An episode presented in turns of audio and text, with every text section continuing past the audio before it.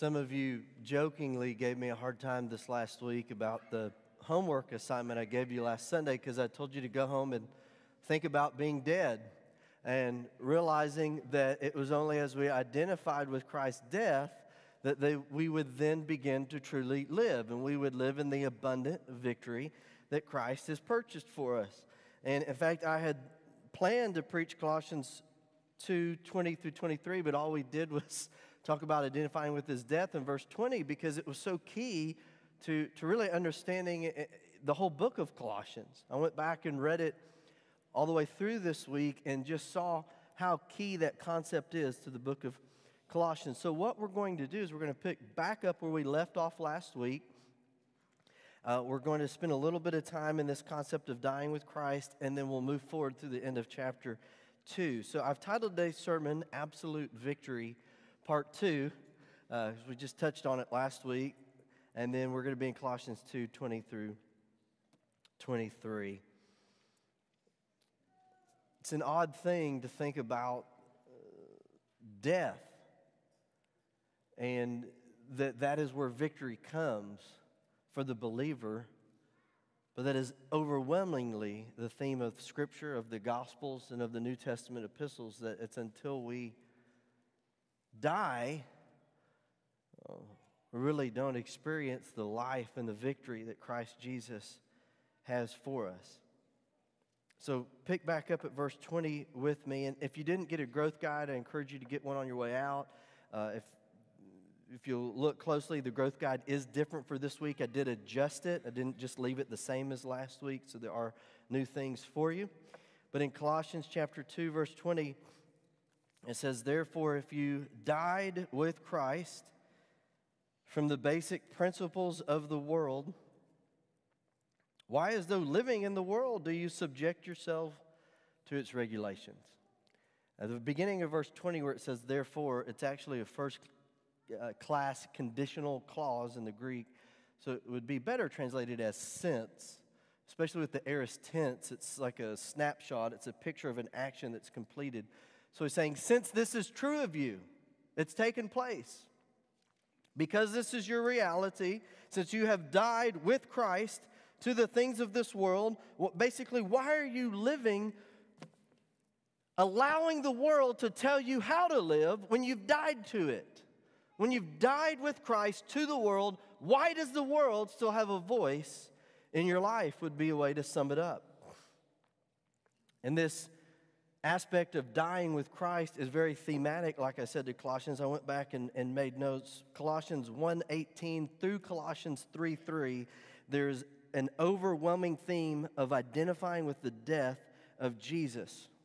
In fact, that's why I made 3 3 our scripture memory verse for the month because I think we need to keep diving into that. And I think actually chapter 3, verse 3 is thematic. That once you understand that verse, it actually helps you understand the book of Colossians as a whole even better. And so to review from last week, but to also dig a little bit deeper before we press on, our first point this week is the same point last week. If you are a believer in Jesus Christ, you have died.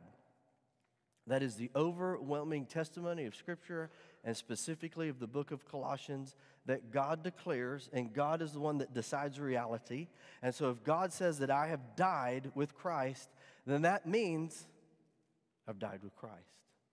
You say, How did that happen? How does that work out? Well, specifically, when Christ died, the Bible says we died with him. As we place our faith in Christ, then what happens is, as Christ died and as he was raised, and as he now sits at the right hand of the Father, God sees us in Christ as one who has died to sin, to the world, to the things of the past, to the power of the grave.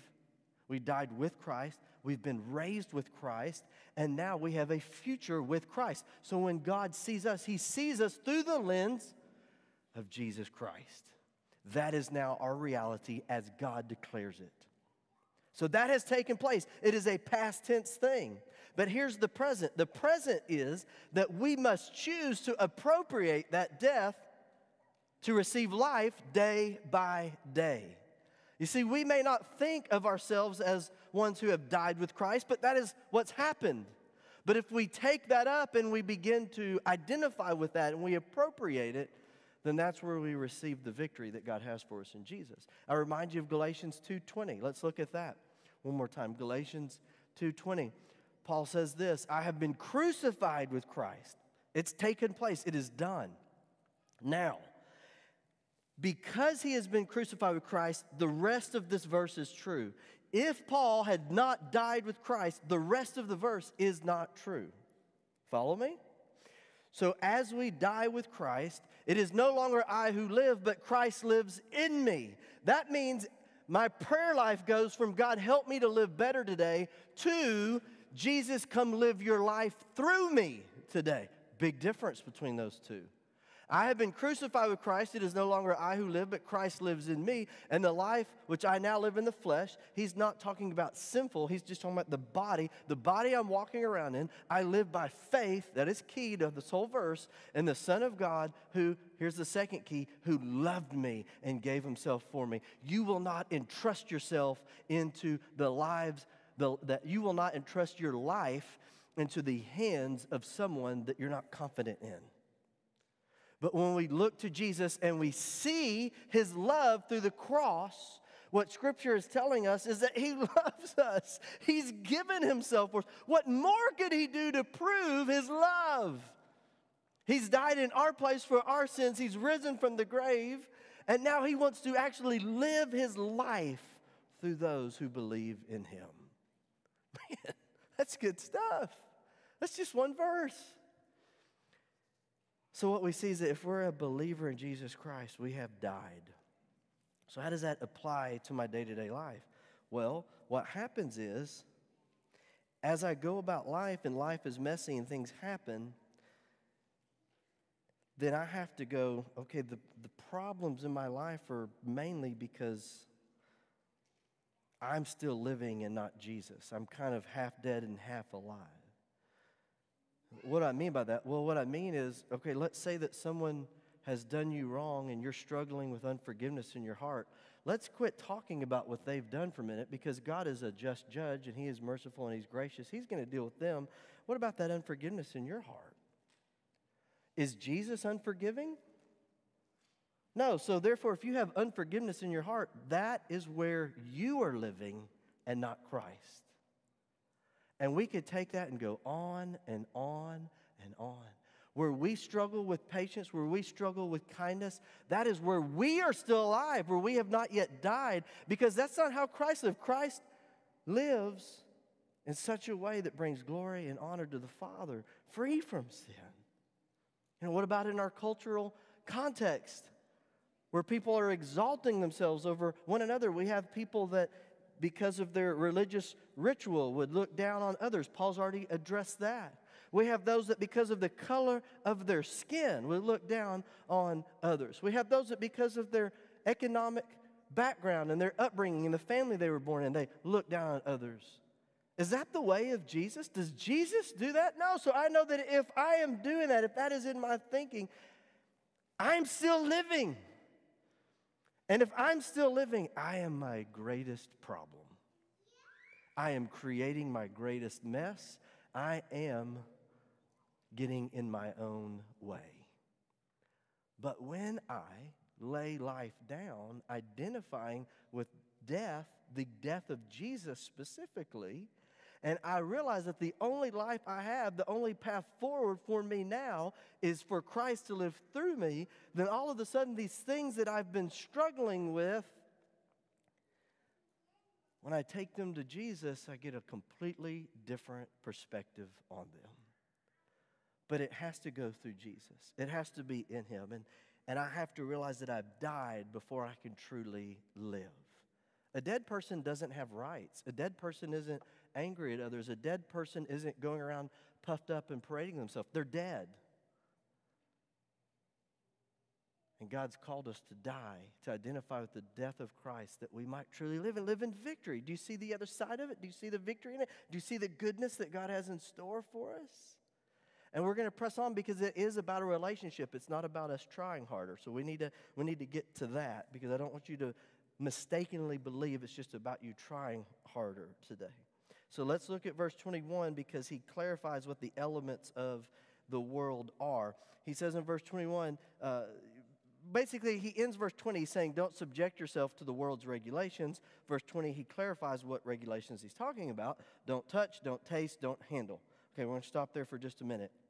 Modern day, we would call that uh, asceticism. That is where you are observing religious practices or you have some set of do's and don'ts that when you observe those, it makes you feel more spiritual. Specifically, it makes you feel more spiritual than others. John MacArthur had such a great statement on this. I thought, I just need to read that because I can't say it any better. Uh, he talks about the, the struggle in the flesh, the struggle of the world uh, that Paul is specifically addressing here. He says, The view that the body was evil eventually found its way into the church. Listen to this. This is crazy.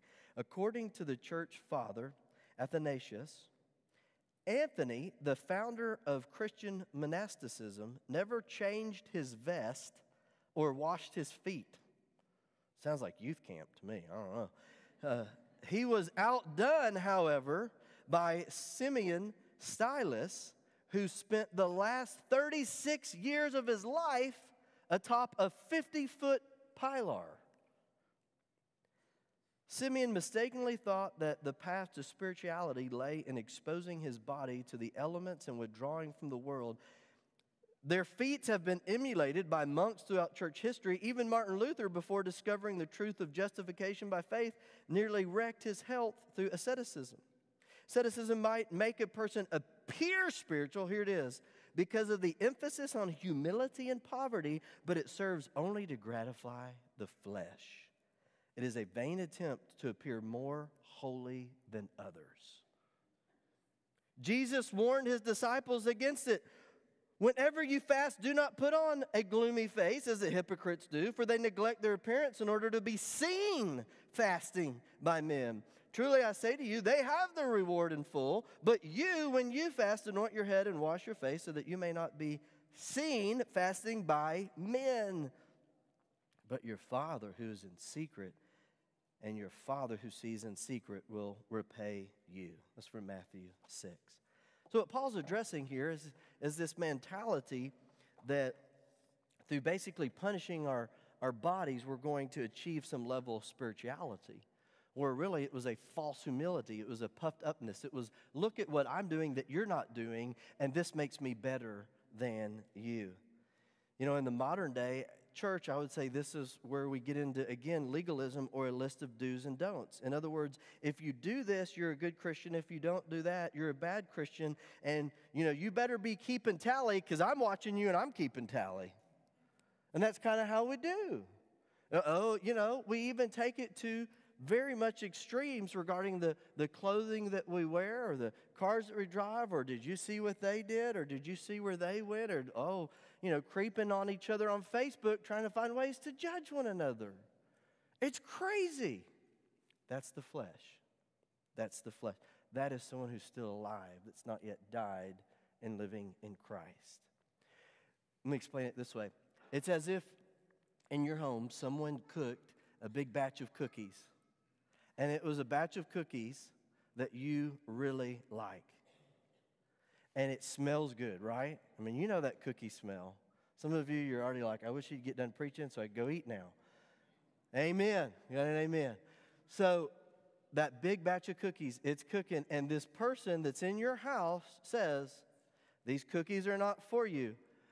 They take them out, they set them out to cool. They say, Let these cookies cool, and, and I'll give you some that's left, but I've got to have this certain amount to, to take to this event. So they say, look, these cookies are not for you. Leave them alone. Let them cool. Okay, now you have a choice to make. Do I leave the cookies alone and receive the possible praise or reward that comes from that? Or do I do what I want to do and eat some of the cookies, realizing that there will be a punishment? That type of living is I can either not do this because I want this reward, I want to be thought of this way, or I'm just going to take the consequences and do what I want. It's a list of do's and don'ts, cause and effect, reward or punishment. You with me on that? Let me flip the script on that for just a minute. What if this person that is baking these cookies in your house, you really love them. You care about them. You have a close relationship with them. You want what's best for them. They're making those cookies for someone else. They have someone else that's counting on them to bring that for an event, and you know that, and you love this person. And even though those cookies smell good, and even though you think, man, I'd sure like to have one, and even if you're hungry, it's not even a struggle for you to leave the cookies alone because you love that person and you don't want to violate the relationship. Follow me? There are many believers in Jesus Christ that are living in a false religion of do's and don'ts, and trying harder is not going to change your heart. Coming to know God and being enraptured by His love will change you it will change you to such a degree that your desires will even change to where the things that before that you were powerless to control, now God has made the difference in your life and it is born out of a relationship of love, not a list of do's and don'ts. That brings us to our second point today, which is this. If you are a believer in Jesus Christ, you have a new standard. In other words, God does have direction for you. God does have a purpose for you. God does have a standard for you to live by, but it's not a set of do's and don'ts. It's something far better. If you are a believer in Jesus Christ, you have a new standard. At the risk of being redundant, let's go back to Galatians 2:20. If you think you've understood Galatians 2:20 and gotten all, all of it that you can out of it, you've just identified the pride of life. So let's go back to Galatians 2:20 and see what more God has for us, right? Galatians 2:20. I have been crucified with Christ. Here's the new standard. The new standard is Jesus. Him living through me. I have been crucified with Christ. It is no longer I who live. Here's the standard Christ in me. That is the new standard I have as a believer in Jesus Christ. The new standard is not do's and don'ts, it's Jesus. It's Jesus doing what he wants to do, not doing what he doesn't want to do. It is Jesus living in me. And the life which I now live in the flesh, I live by faith in the Son of God who loved me and gave himself for me. You see that relationship of love because I am loved by God, and now through His love I can love Him, then the standard of my life is not what I do or don't do. It is about pursuing Christ and Him living His life through me. And what I have found, what I've seen over and over again, is that the life of Christ is not an amoral life, it is not a life apart from good deeds. It is a life of righteousness and holiness and goodness and justice, but not because I have to do it, but because that's who Jesus makes me.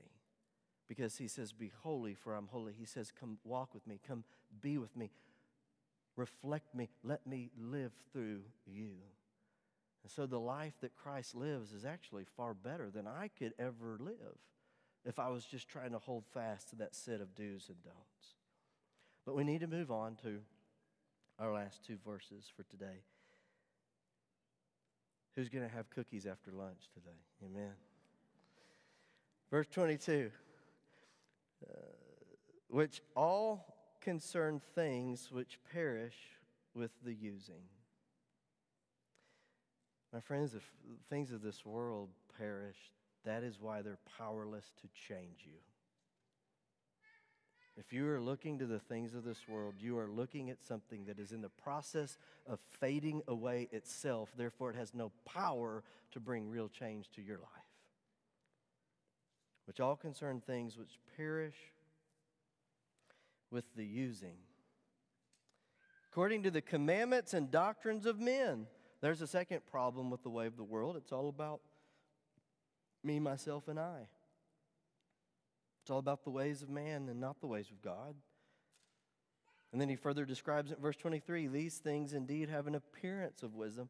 And, and we've talked about these things in the previous verses, so I'm not going to belabor this, but he's saying there are things out there that you can follow. They have the appearance of wisdom, of self imposed religion. That's the trying harder, that's the legalism, that's the list of do's and don'ts. That is the puffing up of yourself over others because of how good you've kept your list this week. These things indeed have the appearance of wisdom in self imposed religion, false humility.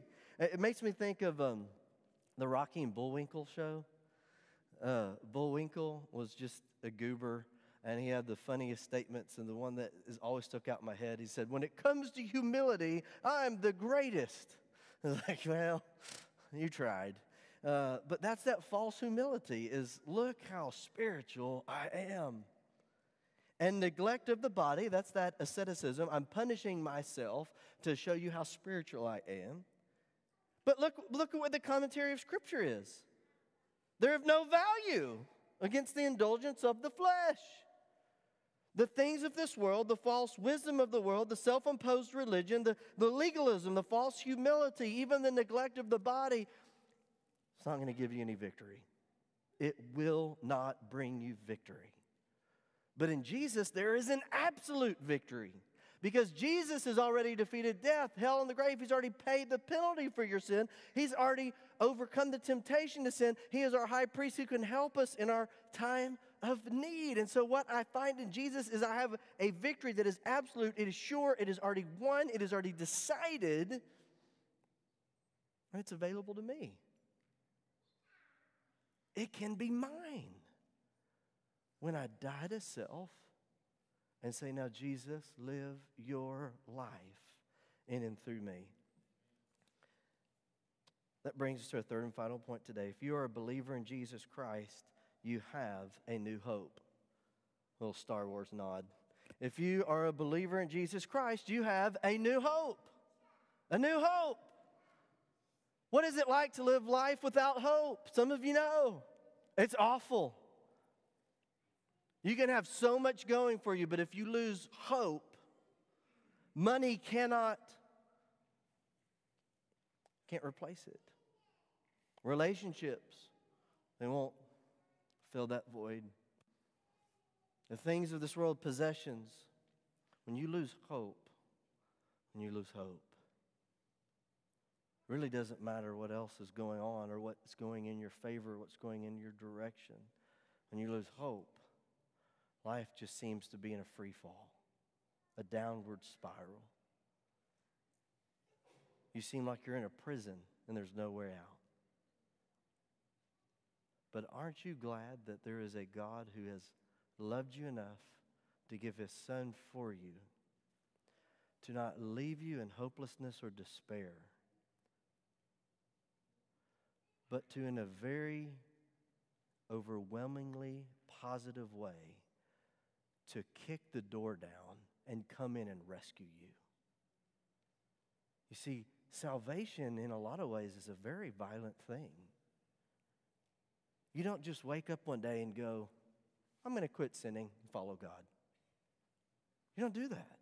You don't wake up one day and go, you know, my mind is at war against God, but now I'm going to love him with all my heart, my soul, my mind, and strength.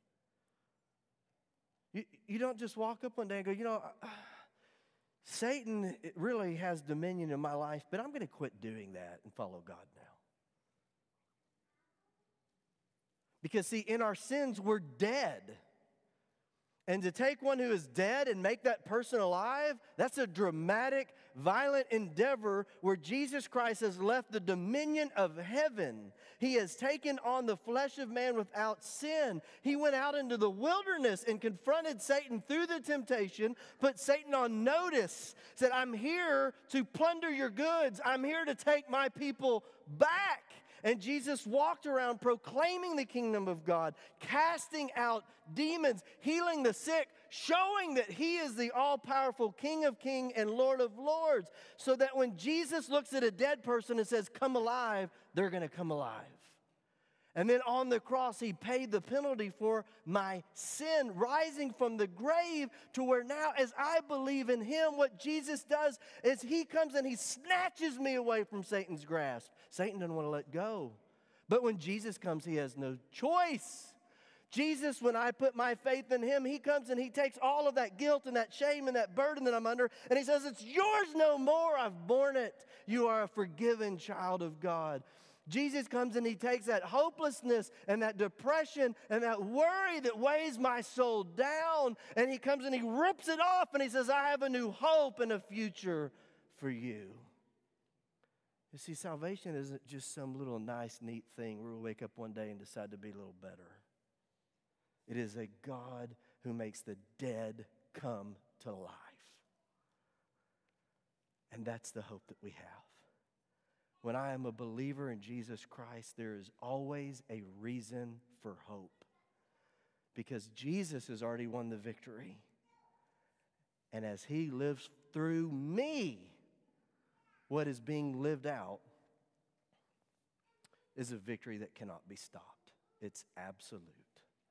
As we bring our service to a close today, I want to just propose a couple questions to you. First of all, has there ever been a time in your life where you have turned from your way, truly trusting in Christ to bring that life to you?